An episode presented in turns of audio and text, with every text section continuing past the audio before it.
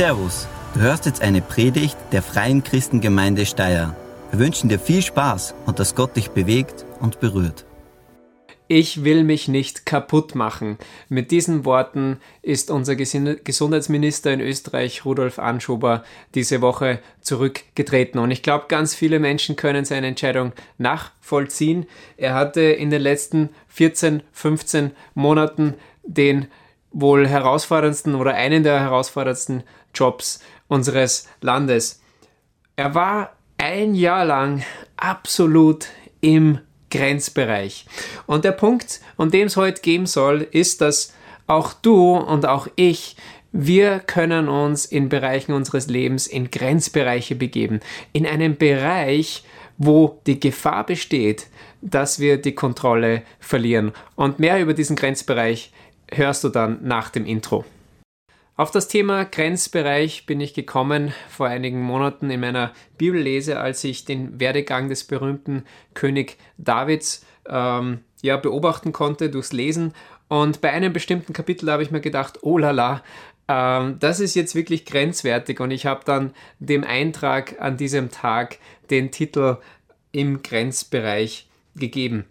Und wir werden in Kürze noch mehr von diesem König David hören. Aber zuvor möchte ich noch ein bisschen auf diesen Bereich oder auf diesen Begriff Grenzbereich eingehen.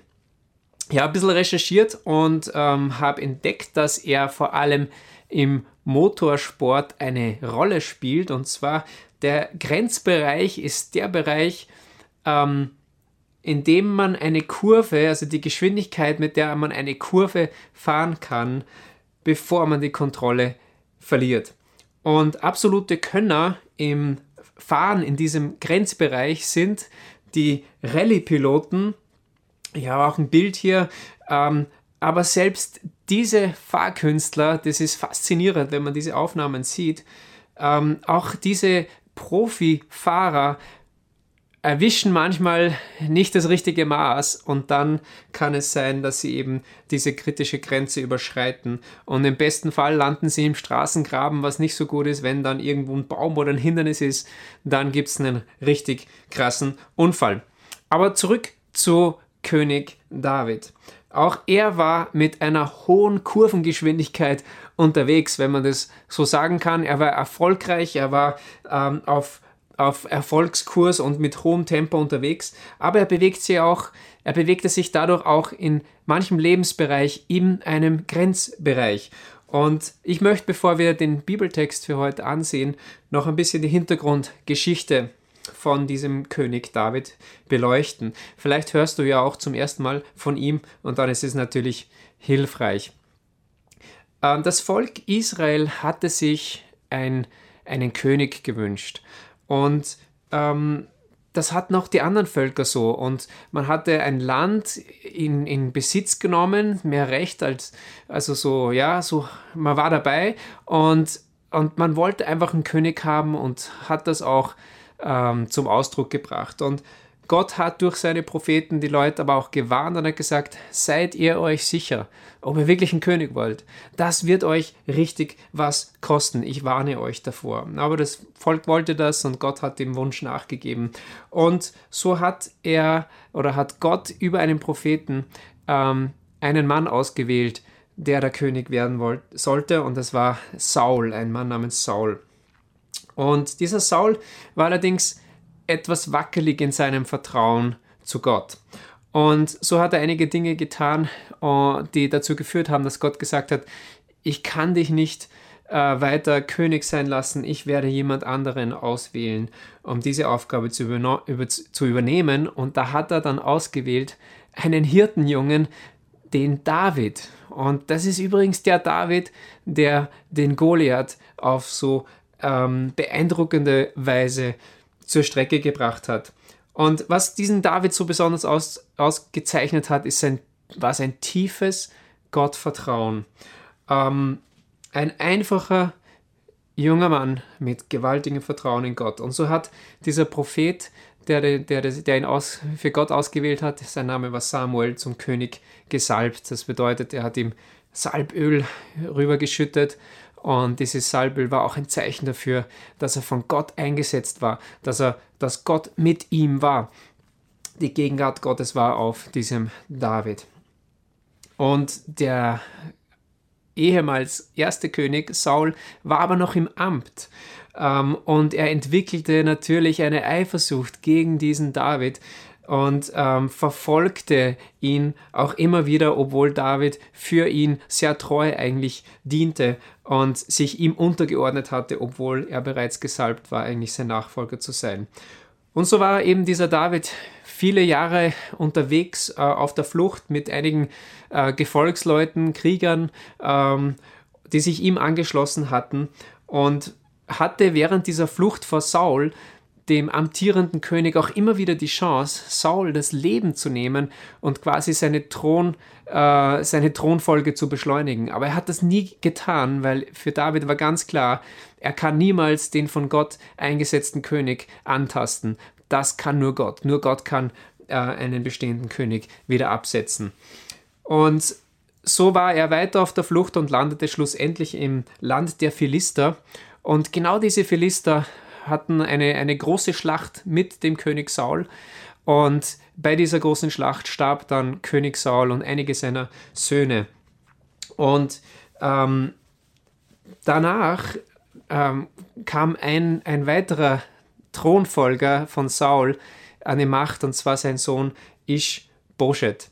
Ish-Boshet war dann quasi der zweite König, allerdings er war nur der König über elf der zwölf Stämme.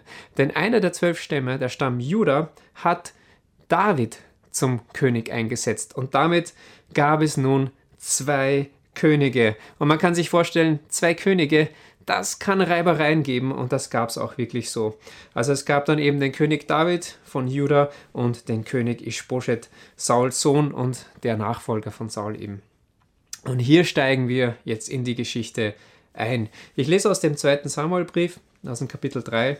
Und da lesen wir den Vers 1. Ich habe es schon angeschnitten. Da steht folgendes. Das war der Anfang eines langen Krieges zwischen den Anhängern Sauls und den Anhängern Davids. Mit der Zeit wurde David immer mächtiger, während das Königshaus Sauls immer schwächer wurde. Also es kommt zu einem Bruderkrieg, eigentlich ein Volk, und es kommt aber zu Reibereien und Krieg zwischen diesen Völkern, was gar nicht, gar nicht gut ist. Aber Davids Macht wurde größer, wie man hier lesen kann, und damit ist auch sein Besitz gewachsen, und mit dem Besitz kamen auch bei einem König die Frauen. Und das ist das, was, womit es hier weitergeht im Text. Wenn ich hier Vers 2 lese, dann steht hier, ähm, meine Überschrift bei mir in der Bibel ist die Söhne Davids in Hebron. Also David war König über Juda und Hebron war die größte Stadt in Juda. Da war sein, sein Sitz. Dies waren die Söhne, die David in Hebron geboren wurden. Der älteste war Amnon. Seine Mutter war Ahinoam aus Jezreel. Der zweite war Kiliab. Seine Mutter war Abigail, die Witwe Nabals aus Kamel. Der dritte war Absalom. Seine Mutter war Macha. Und so geht es weiter. Und am Ende sehen wir, dass äh, zu diesem Zeitpunkt David sechs Ehefrauen hatte und jede dieser Ehefrauen hatte einen erstgeborenen Sohn, ein potenzieller äh, Nachfolger auf den Thron. Und dann am Ende des steht, äh, steht Vers, in Vers 5 steht, alle diese Söhne wurden David in Hebron geboren. Also insgesamt sechs Ehefrauen mit sechs erstgeborenen Söhnen und dann noch andere Kinder wahrscheinlich. Ähm, und David bewegt sich hier, wenn man sich das so ansieht, schon irgendwo in einem Grenzbereich, aber gleichzeitig ist es auch so, dass das durchaus gesellschaftlich akzeptiert war, gerade für einen König, ähm, dass er mehrere Frauen hatte. Er konnte sich ja auch schließlich leisten. Aber Gott hat sein Volk ausdrücklich davor gewarnt. Sollten sie mal einen König haben, dann sollte dieser König nicht zu viele Frauen haben. Ähm, und das kann man nachlesen im 5. Mosebuch, Kapitel 17, äh, in Vers 14. Da steht: Er, damit ist der König gemeint, soll sich nicht viele Frauen nehmen, damit er sich nicht vom Herrn abwendet. Ähm, David hat trotzdem diese Entscheidungen getroffen Und er hatte auch, wenn man die Geschichte weiterliest, massive Schwierigkeiten wegen seiner vielen Frauen, beziehungsweise eher auch wegen den Söhnen, die in Konkurrenz zueinander standen. Und ich kann es so gut nachvollziehen, weil ich habe zwei Söhne von nur einer Mutter und diese zwei Söhne stehen oftmals in Konkurrenz. Und jetzt muss man sich vorstellen, man hat mehrere Mütter mit jeweils erstgeborenen Söhnen, die äh, irgendwo auf den Thron lugen.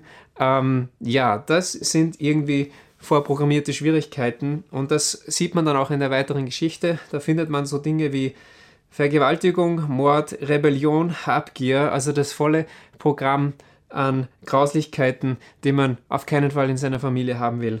Aber leider, das ist vorgekommen. Aber es, die Geschichte ist noch nicht zu Ende an dieser Stelle. Das Kapitel 3 geht dann noch weiter. Ähm, und dann lesen wir folgendes, und zwar, es fehlte David trotzdem noch eine Frau, und zwar äh, Frau Nummer 7 in dem Fall. Und er macht folgendes, und zwar König David meldet sich bei König Ishbosheth, also dem König der übrigen elf Stämme Israels, und stellt eine Forderung an diesen Ishbosheth. Und ich lese jetzt ähm, 2 Samuel Kapitel 3 und ab Vers 14, da steht, David schickte Boten zu Ischboschet, dem Sohn Sauls, und ließ ihm ausrichten, Gib mir meine Frau Michal zurück, denn ich habe sie mit dem Leben von hundert Philistern erkauft.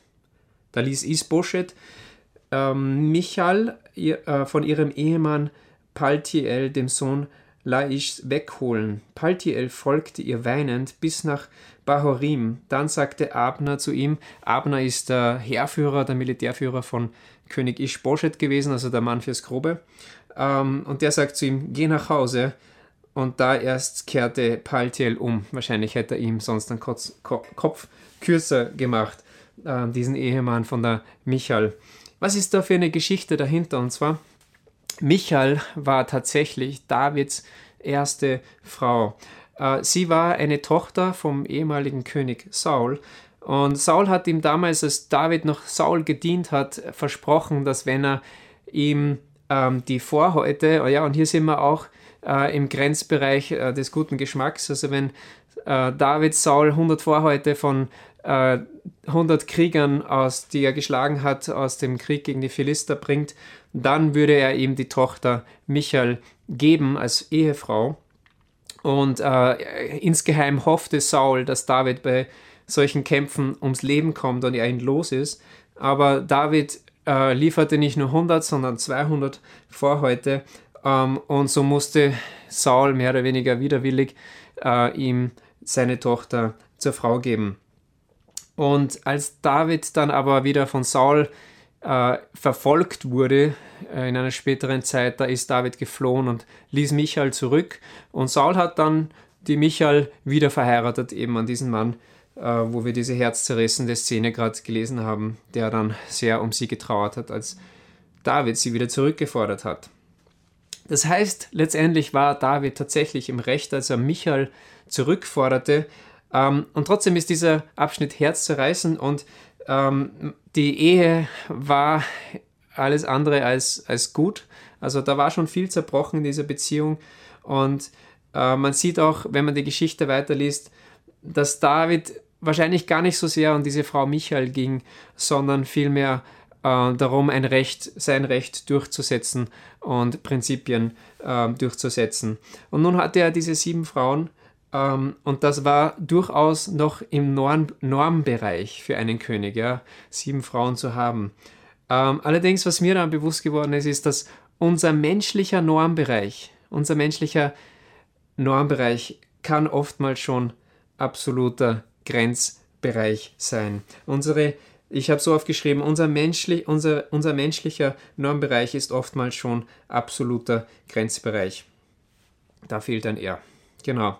Vor allem mittel- und langfristig kann unser Normbereich, den wir uns so zurechtlegen, schon im Grenzbereich liegen und uns letztendlich in große Schwierigkeiten manövrieren. Was bedeutet das für, für dich und für mich? Was können wir aus dieser ähm, Geschichte lernen von diesem König David. Wir alle haben die Tendenz, äh, uns in bestimmten Bereichen unseres Lebens in Grenzbereiche zu begeben. Ähm, und meistens ist es so, dass diese Bereiche noch okay sind, ja, so, ja, es, es geht noch so halbwegs, es passt, ähm, aber sie sind knapp an der Grenze. Ich glaube, äh, wir schauen einfach am besten mal in verschiedene Lebensbereiche, wo wir ähm, oftmals schneller in Grenzbereiche kommen, als wir denken, einfach um so ein bisschen uns hinein zu äh, versetzen. Und vielleicht ist das ein oder andere dabei, wo du sagst, ja stimmt, war mir nicht so bewusst. Vielleicht bin ich hier und da in einen Grenzbereich geraten und es funktioniert, es klappt, ja, ich drifte so dahin und es fühlt sich sogar ganz gut an vielleicht, aber ich bin theoretisch und, und auch praktisch in Gefahr, vielleicht die Kontrolle zu verlieren. Und ich habe mal verschiedene Grenzbereiche und ähm, so ausgewählt, und zwar Grenzbereiche. Der erste ist Grenzbereiche in unseren Beziehungen. Also es kann zum Beispiel sein, dass du vielleicht in einen Grenzbereich gekommen bist, ja, absichtlich oder unabsichtlich, wie auch immer, in der Beziehung zum Beispiel zu einer Person äh, des anderen Geschlechtes, wo, wo du dieser Person äh, emotional oder körperlich vielleicht näher gekommen bist, als das gut und gesund ist. Oder vielleicht das Umgekehrte, vielleicht erlebst du das Umgekehrte, dass du in deiner, in deiner Ehe zum Beispiel in einen Grenzbereich der Distanz gekommen bist zu deinem Partner und du weißt eigentlich, wir sollten diese Nähe wieder mehr suchen. Es ist gefährlich, was wir tun. Wir haben uns auseinandergelebt und wir sollten wieder Schritte aufeinander zumachen und ich sollte anfangen damit. Oder Grenzbereiche im Umgang, in der Beziehung mit unseren Kollegen. Wie oft passiert es, dass man am Arbeitsplatz merkt, eigentlich gehören Dinge hier geklärt, offen ausgesprochen, aber es ist so schwierig oft und man hat, es fehlt vielleicht der Mut und dann wird hintenrum gesprochen und man bewegt sich hier auch in einem Grenzbereich, wo man weiß, wenn das Ding hochgeht, wenn das dann rauskommt, was da schon alles geredet wurde, dann ist es ganz, ganz eine blöde Sache. Oder Umgang mit Freunden ist mir noch eingefallen. Es passiert immer wieder, dass man so freundschaftliche Beziehungen hat und man versteht sich gut, man weiß auch um die Schwächen vielleicht des anderen und dann wird manchmal so im Spaß, im Scherz äh, Dinge gesagt zueinander, die die eine, tiefer und darunterliegende Wahrheit haben, die aber verletzend sein kann dem anderen gegenüber. Und auch hier können wir uns in Grenzbereiche begeben, die letztendlich zu vielen Verletzungen führen können. Oder der Umgang mit Nachbarn, die Beziehung zu Nachbarn. Also Vielleicht bist du im Streit mit deinen Nachbarn. Du bist zwar vielleicht sogar im Recht, ja, und da gibt es ja, äh, wir reden über Grenzbereiche, es gibt oft Grenz, ähm, mit, mit Grenzen, Streit um, um solche Dinge. Äh, und du bist vielleicht im Recht, so wie David im Recht war bei seiner Frau Michael, aber die Beziehung, die kann trotzdem kaputt sein, auch wenn du im Recht bist. Und das ist letztendlich nicht das Ziel. Also es geht so schnell, dass wir uns in unseren Beziehungen in einen Grenzbereich hinein manövrieren. Und es funktioniert auch oft eine Zeit lang sehr gut. Ähm, aber du weißt ganz genau, die ganze Sache könnte auch schlecht enden. Vielleicht ist da irgendwo ein Hindernis oder ein Baum und ich verliere die Kontrolle. Ein weiterer Bereich, der mir eingefallen ist, ist eben Grenzbereich auch in unserer Gesundheit. Ähm, Bewegungsmangel ist grenzwertig. Ja, Rauch in meiner Lunge ist letztendlich auch grenzwertig.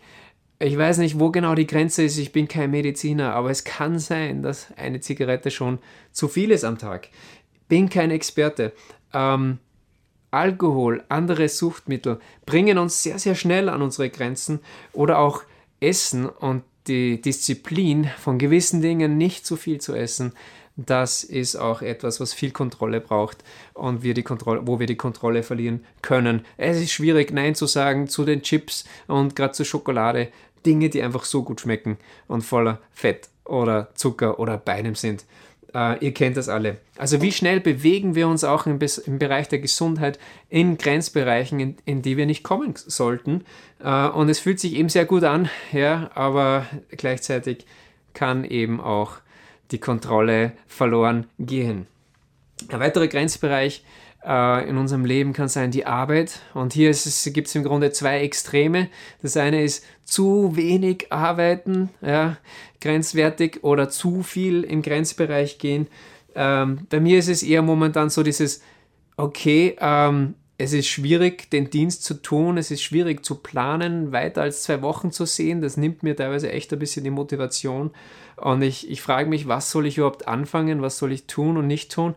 Ähm, also da ist bei mir vielleicht eher die Tendenz sogar äh, grenzwertig im unteren Bereich zu sein, versuche natürlich treu zu sein und das zu tun, was, was wichtig ist, aber darüber hinaus fällt es mir nicht leicht. Also da bin ich in einem Grenzbereich und vielleicht ist es bei dir genau umgekehrt, vielleicht auch gerade durch, durch die Corona-Situation hast du so viel Arbeit und, und, und hängst dich rein und gibst und gibst und gibst und gibst, aber bist schon seit Monaten vielleicht in einem Grenzbereich, der wirklich schwierig ist ähm, und also schwierig aufrechtzuerhalten ist und du könntest die Kontrolle verlieren und kaputt gehen ähm, und musst äh, reagieren und runtergehen vom Gas.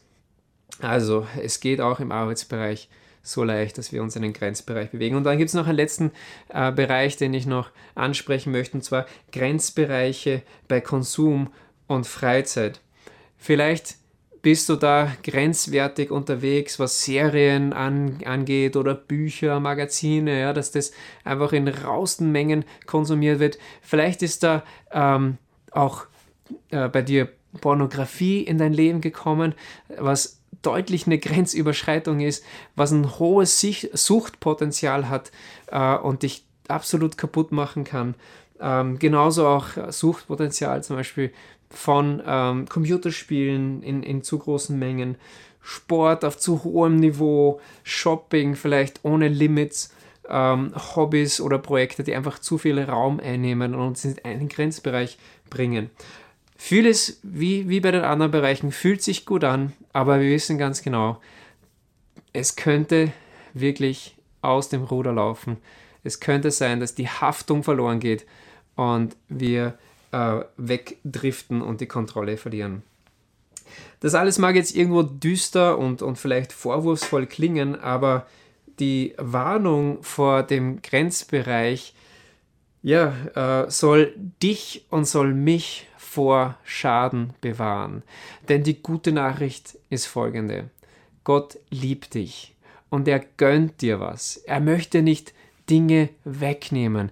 Er ist großzügig, er beschenkt uns mit guten Dingen und all die Dinge, die ich letztendlich genannt habe, nicht alle, aber fast alle der Dinge, die ich vorhin genannt habe, sind ein gutes Geschenk, ein wunderbares Geschenk von Gott an dich.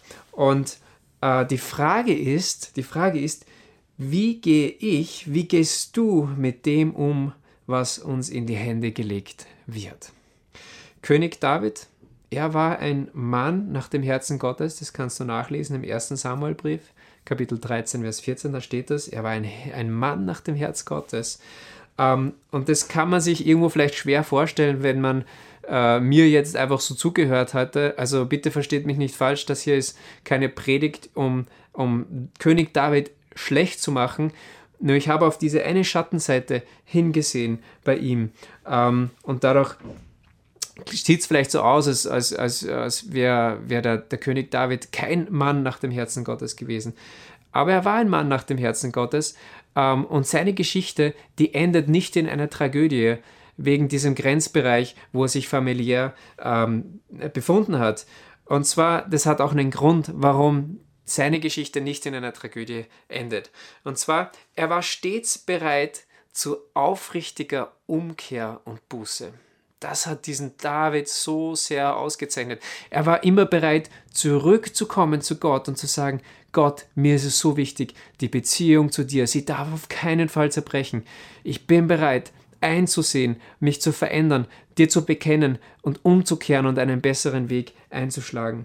Ähm, und dann konnten sich nämlich durch diese Herzenshaltung, die David hatte und das letztendlich sein Herz bestimmte, konnte er, äh, konnten die guten Eigenschaften, die er hatte, aufblühen und konnten sich weiterentwickeln und er konnte Großes erreichen mit Gott.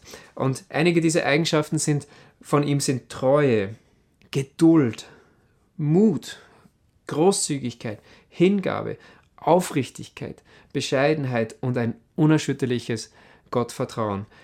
Und das war möglich trotz der Fehler, weil er dieses Herz hatte, das bereit war, seine Fehler zuzugeben, sie zu bekennen und umzukehren und äh, Buße zu tun. Buße heißt umkehren, eine 180-Grad-Wende zu machen. Und auch du hast wunderbare Stärken, die Gott dir gegeben hat, und er möchte, dass sich diese äh, Stärken in deinem Leben weiter entfalten kann, können. Allerdings weißt du, und ich weiß auch, es gibt in unserem Leben, es gibt in meinem Leben, es gibt in deinem Leben wahrscheinlich Grenzbereiche und ähm, die, die eben die, das Potenzial und die Gefahr bringen, dass wir uns selbst und andere schädigen. Und dafür, davor möchte Gott uns bewahren, weil er uns liebt und nicht, weil er uns etwas vorenthalten will.